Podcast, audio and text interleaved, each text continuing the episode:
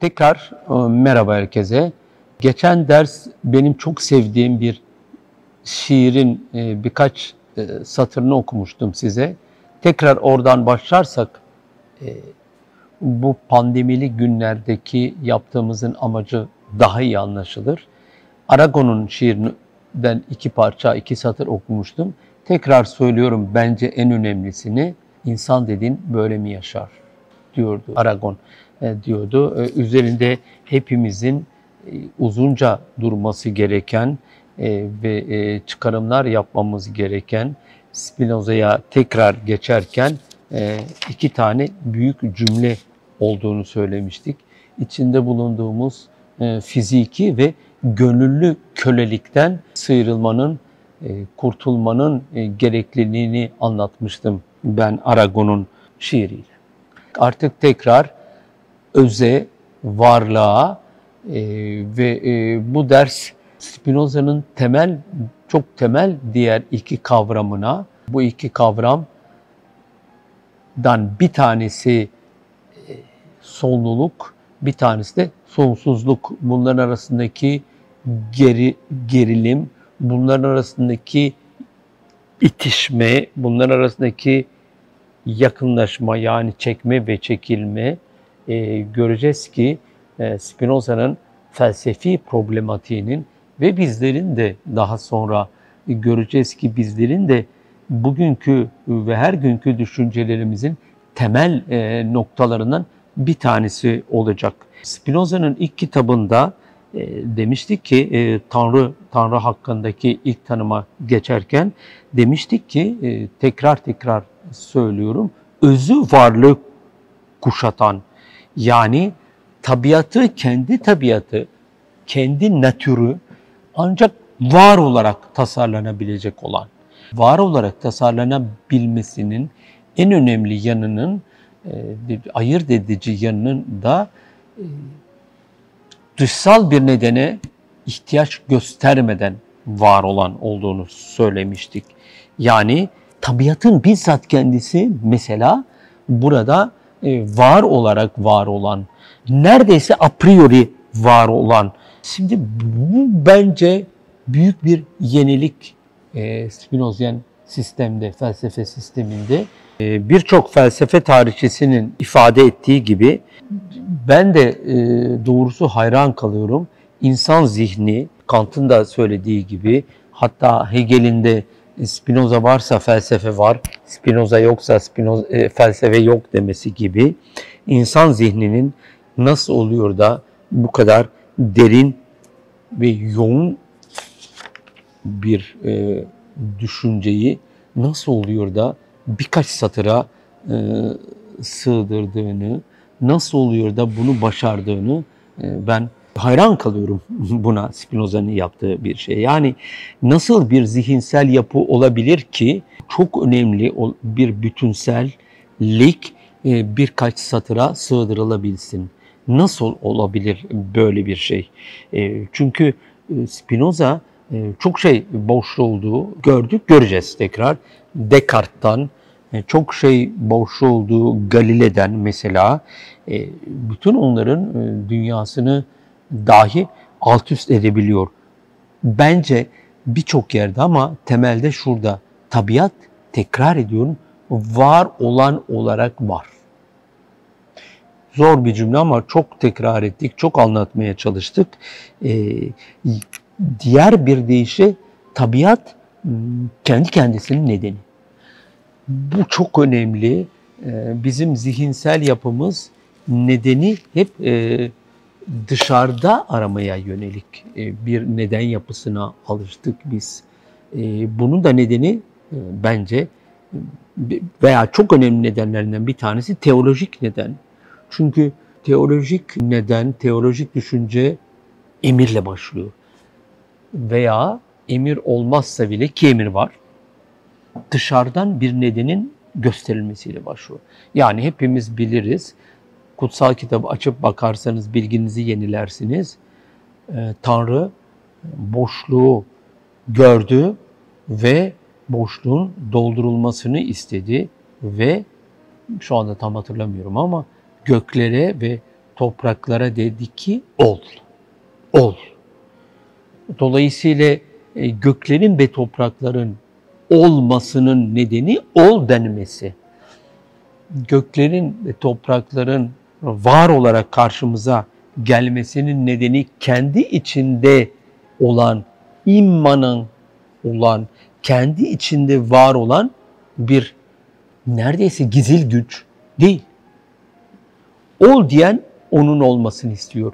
Bir irade gerekiyor burada. Ve bence temel kopma orada başlıyor. Spinozian sistemde benim hayran kaldığım özgürlük düşüncesi bence burada başlıyor.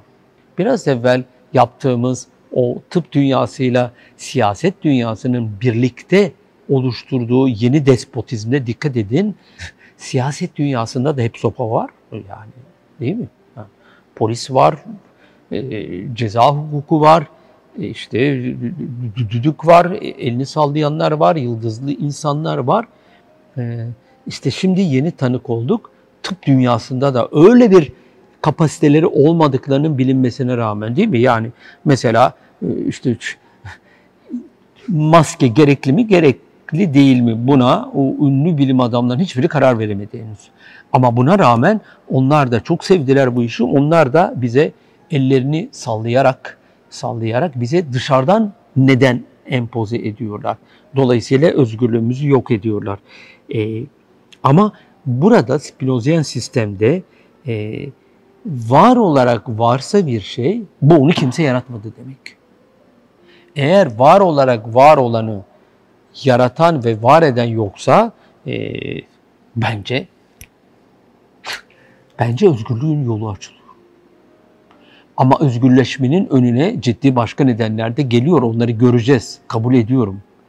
Ama var olarak var olan, a priori var olan, kendi kendisinin nedeni olanın olanına yol empoze eden herhangi bir varlık kalmamış oluyor. Yani var olarak bugün var olarak var olanın var olması için herhangi bir dışsal nedene ihtiyaç olmuyor. Bu cümle zaten başlarken bence büyük bir dönüşüm ve devrim yaratan bir cümle. Var olarak var olmak için hiçbir şey kendinden önce var olması gereken bir şeye ihtiyaç duymuyor. Bakın tekrar söylüyorum. Var olmak için hiçbir şey kendinden önce kendisini var edecek bir varlığa gereksinme duymuyor. Karışık olmadı diye umuyorum. Üstünde çok durdum. Bu benim Spinoza'nın bu önermesinin üstünde durduğum zaman beni yıllar öncesine götürmüştü. Lise yıllarında okuduğum kitaplardan biriydi. Bertrand Russell'ın bir kitabıydı bu. Niçin Hristiyan Değilim diye kitabın ismi. Şöyle anlatır Russell Hristiyanlıktan vazgeçmesini. Der ki bir gün bir rahibe sordum der. Buraları, bütün bunları kim yarattı? Evladım der rahip ona. Tabii ki Tanrı yarattı. O zaman ben de der merak ettim. Madem bunlar birinin yaratılmasıyla oluyor, o zaman mantığımı yani büyük bir düşünür olmama gerek yoktu. Sordum. Peki onu kim yarattı? Rahip ona cevap veremedi. O günden sonra rahip bocaladıktan sonra ben Hristiyan olmayı bıraktım. Biz tekrar Russell'ı bırakıp ki Russell'a ara ara gelmekte fayda var. Var olanın yani kendinde var olanın yani sık sık söylediğimiz gibi esans olanın, esansiyel olanın yani öz olanın varlığın bizzat kendisini kuşatan bir öz olduğunu altını çizik. Şimdi bir şey daha ekliyorum. Dikkat edelim. Varlığı, egzistansı kuşatan öze Spinoza konesans anlamında bilgi diyor. Yani varlığı kuşatan özle, özü bilmekle, özü tanımakla bilgi aynı şey. Öz eşittir bilgi. Durabiliriz üstünde bunun. Bilgiye yeni bir ufuk getirdik. Özü, esansı, asıl olanı, esansı, varlığı kuşatanı tanımadığımız zaman bilgi yok. Öylesi bilmek de yok. O zaman ısrar edersek aslında science da yok. Ünlü tıp insanlarının bize parmağını sallamasının da herhangi bir mesnedi yok. Despotizmin dışında siyasetçilerin çok zaten. Kendinden menkul her şeyi bildiğini zanneden siyasetçinin esansı tanımadığı için, bunun üzerine zaten kafa yormadığı için bu konuda bildiği herhangi bir şey yok. Bilgiye esans anlamını verdik. Bunu bir yere not etmek gerekiyor. Ben çünkü kendi zihnimi not ediyorum her unuttuğumda. Bilgi esans. Ancak ondan sonra varlığı çevrelediği için ancak ondan sonra varlığın ne olduğunu öğrenebileceğiz. O zaman Russell'ın sorduğu soruya biz şöyle cevap vereceğiz. Var olduğu için var diyeceğiz. Yani din adamlarından bir tanesini geçen gün dinledim. Bir yerde bir rastgele şeyini dinlemiştim. Bir konuşmasını dinlemiştim. Diyor ki teolojik düşüncenin bütün amacı bir şeyin neden var olduğunu bilmek, merak etmektir, anlamaktır. Tabii oradan o şeye geçiyor. Neden var? Çünkü Tanrı var. Ama o zaman Resul soruyor, niçin Tanrı var o zaman diyor. Halbuki Spinoza teologa, din adamına cevap veriyor. Var olduğu için var diyor. Var olduğu için var olanı, bu şeyi biz de var olduğu için tanımış olacağız. Tekrar ediyorum, var olduğu için var olanı biz bu sebeple sadece tanımış olacağız. Ve böylece bilgimiz başlayacak. Evet, biraz heyecanlandım çünkü apayrı bir Tanrı'ya geçtik. Tasavvuftan da ayrıldık, Agnon'un anlatısından da ayrıldık, bütün tek tanrılıktan da ayrıldık. Var olduğu için var dediğimiz anlamda esans, öz, varlığı kuşattığı zaman özgürleşmenin, liberasyonun, kurtuluşun, korkusuzluğun ilk aşamasına geçiyoruz. Çünkü varlığı var eden, emir veren, ol diyen kimse yok. Öyleyse etkisi olan kimse yok. Öyleyse sırf buradan sevgili arkadaşlar, sevgili izleyenler, sırf buradan hareket ederek kendimizi bütün bize parmak sallayanlardan, bütün despotlardan ayırabiliriz. Kendimizi sırf bu nedenle bütün despotizm türlerini karşı eyleme geçmek için yetkili bulabiliriz. Çünkü varoluşun bizzat kendisinde var eden kimse yok. Öyleyse diyebiliriz ki kimse bize parmak sallamasın. Kimse birbirine parmak sallamasın. Çünkü varlık parmak sallayarak olmadı. Evet. Çok önemli olduğu için durdum biraz. Bugüne dair büyük bir çıkarım yaptığı için durdum biraz.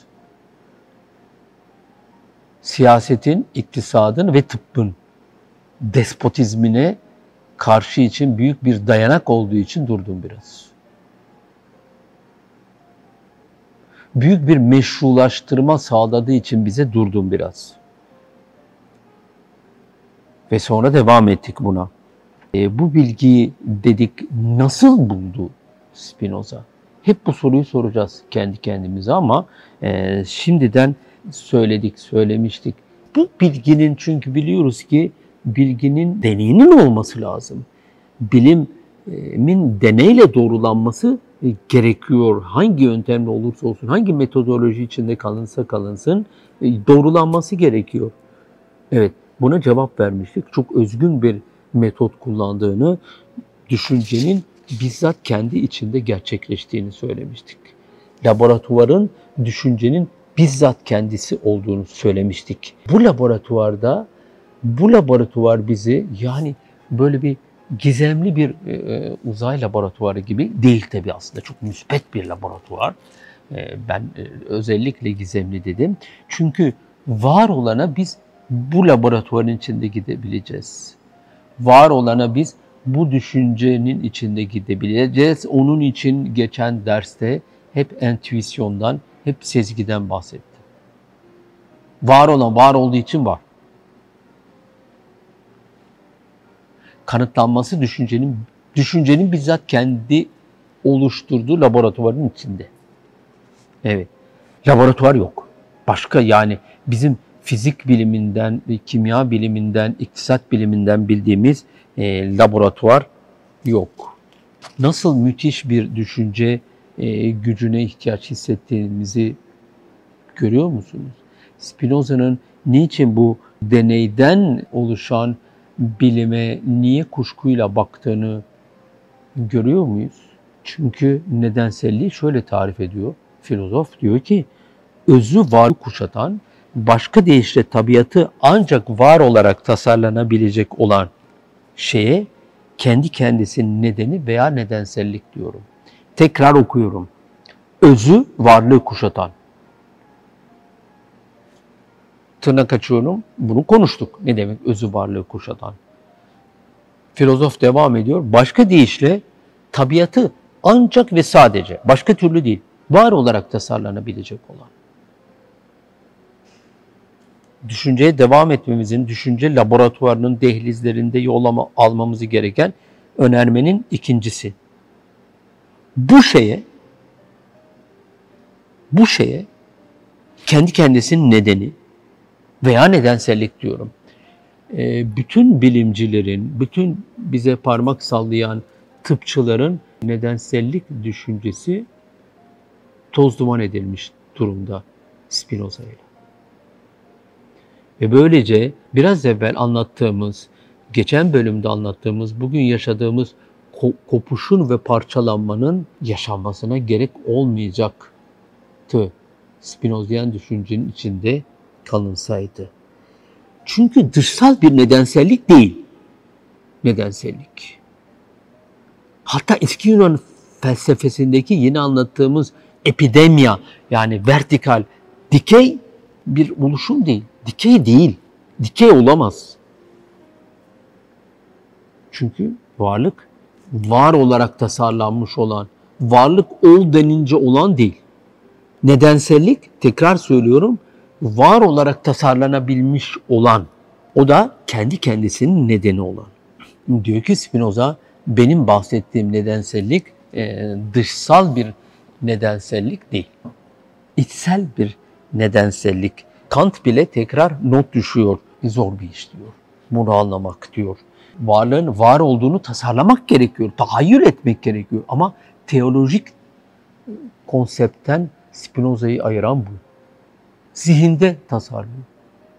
Tanrı'nın görünmeye ihtiyacı var. Değil mi? Biz şimdi hep görmek istiyoruz. Neredeyse bütün dinlerde var, değil mi? Yahudilikte var, Hristiyanlıkta var, İslam'da var. O zaman gördükçe tahayyüle ihtiyaç görülmez. Gördükçe zihinsel güce ihtiyaç görülmez. Gördükçe zeki olmaya gerek yoktur. Bu benim düşüncem, Spinoza'nın değil. Ama aynı şeyi söylüyorum. Gördükçe sadece itaat etmektir istenen. Değil mi?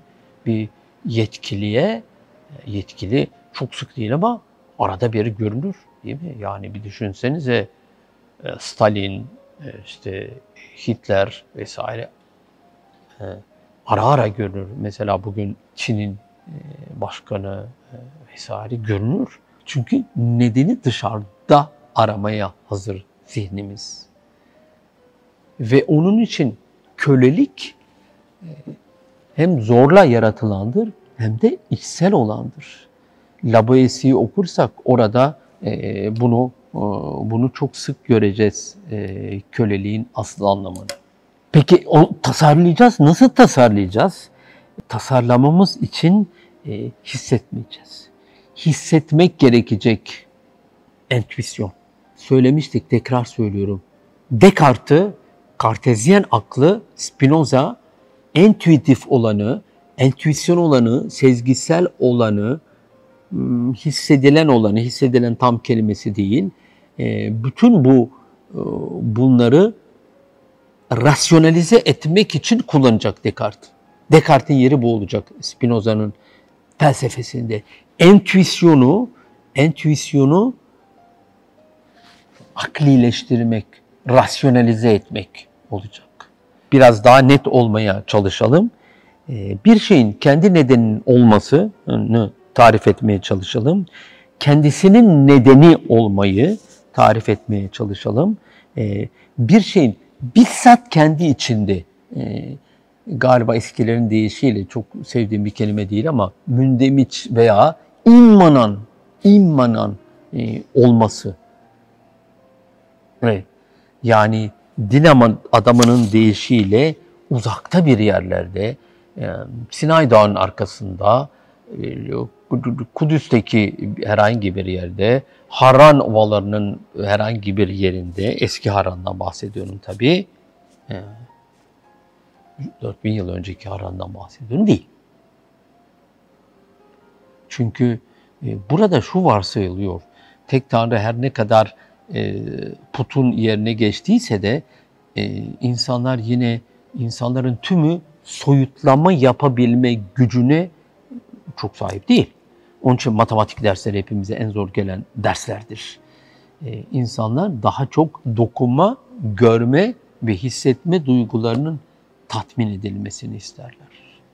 Ve tek tanrılı din tabii bunu çok iyi bildiği için görünmeyi,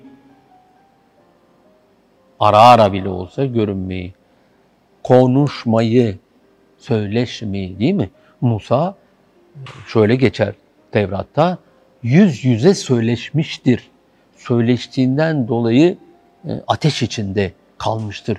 Yüzünün yarısı yanıktır Musa'nın. Tamam. O zaman insanlar inanıyorlar Musa'ya. Eğer yüzünün yarısı yanmamış olsaydı belki de inanmayacaklar.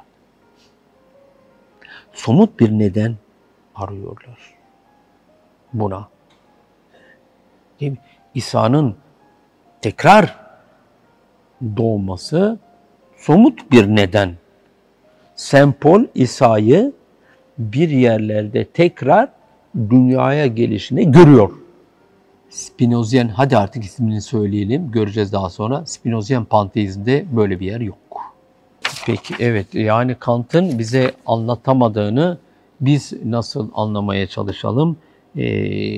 Bu biraz zor olduğunu kabul ediyorum.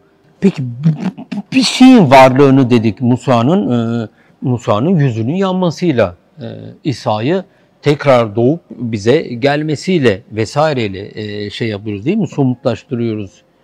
Ancak öyle diyelim ki ancak öyle inanabiliyoruz. Başka türlü inanmamız yani çok şüpheli olmaya başlıyor. Dolayısıyla somutlaştıkça inanma artıyor. Peki o zaman burada Spinozian sistemde nasıl yapacağız? Bir kere inanma kelimesini kullanmayacağız. Şöyle diyebilir miyiz? Bir şeyin varlığını tabiatın düşüncesinin gücüyle birlikte tanıyabiliriz. Bir şeyin varlığını o şeyin tabiatının gücüyle birlikte tanımaya çalışacağız. Yani bir şeyin varlığını, bir şeyin egzistansını o şeyin tabiatının düşüncesinin gücüyle kavrayacağız. Bunun üzerinde biraz durmak gerekecek. Unutmadan ki kavramaya çalıştığımız varlık aslında esansı tarafından, özü tarafından çevrelenmiş olan varlıktır. Bunu unutmayacağız. Spinoza işte bu duruma kendi kendisinin nedeni olmak diyor. Bunun üzerinde biraz işte bu Kant'ın da çok zor bulduğu, bilemiyorum espri mi yaptım ama doğru söylüyordur. Böyle bir varlığın olduğunu ileri sürmek biraz güç. Çok kolay değil. Peki nasıl kavrayacağız? Tekrar söylüyorum, bir daha söylüyorum. Tasarlanabildiği zaman kavrayacağız. Tahayyül edebildiği zaman, edilebildiği zaman kavrayacağız. Tekrar devam ediyorum. Tasarladığımız oranda kavrayacağız. Tahayyül ettiğimiz oranda kavrayacağız. entüisyon gerekli, rasyonalizasyon hemen ardından gerekli olacak bunun için. Çünkü Spinoza'da var olan şey tasarlanabilir olan şeydir. Var olmayan şey tasarlanabilir dahi olmayandır. Dikkat edin, biraz önce tasarlanabilmeye gerek yoktu. Çünkü orada Harran'da İbrahim vardı. Çünkü orada Sinay'da Musa vardı. Çünkü Kudüs'ün falanca yerinde İsa ölmeden evvel son yemeğini yemişti. Falanca yerinde de çarmıha dizilmişti. Falanca yerinde de tekrar canlandığında görülmüştü. Burada düşüncede ve düşüncenin içinde bir deneyime gerek yok. Çünkü nedeni kendinde olan bir varlık yok ortada. Yani düşüncenin bu aşamada böyle bir deneyimi de yok zaten. Kendi kendine var olan bir varlığı tanımlamak şeklinde bir şey yok.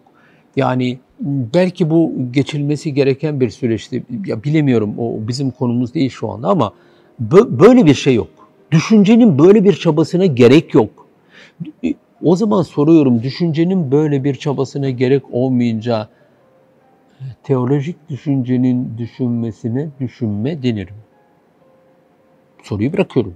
Soruya cevabı siz verirken ben bir adım daha atayım. Ama devam ediyoruz. Şey için, varlığı tasarlamak için varlığın var olduğunu bilmek gerekiyor. Varlığın var olması tasarlanmış olmasına bağlı. Varlığı tasarlamak da varlığın var olduğunu bilmesine bağlı. Devam ediyorum. Tasarladığımız anda var olduğunu ileri sürebiliriz. Ama tasarlamak çok sıradan bir şey değil. Öyle sıradan tasarlayamayız. Tasarlamak için bu sefer bunun içindeki nedeni bilmek lazım. Biraz kolaylaştıralım. Dikkat edin, uzay yaratıklarını filmlerde vesairede senaristler, yapımcılar ve sonra da tabii bizler uzay yaratıklarını nasıl tasarlıyoruz? Yaklaşık bizler. Başka bir şey tasarlamamız, düşüncemiz yeterli olmadığı için geçerli değil. Spinozian Tanrı'yı tasarlamak bu düşüncenin bu gücüne bağlı. Tasarlayabildiğiniz zaman zaten var demek. O kadar zor bir işi başarabilirsiniz. Tasarlamak için ta içinde varlığı var eden varlığı bilmek gerekiyor. Buna biz biraz evvel ne demiştik? Bilmek gerekiyor dedik. Demek ki bu bilgidir. Bilginin özü demek ki esanstır. Kolay değildir bilmenin özünü yakalayabilmek. Peki şimdi özle kuşatan arasındaki ilişkiyi gördük. Yani esansla varlık arasındaki ilişkiyi bitirdik. Önümüzdeki ders artık diğer çok önemli kavrama, söylemiştik, sonluyla sonsuzu anlatmaya başlayacağız. Teşekkür ediyorum herkese.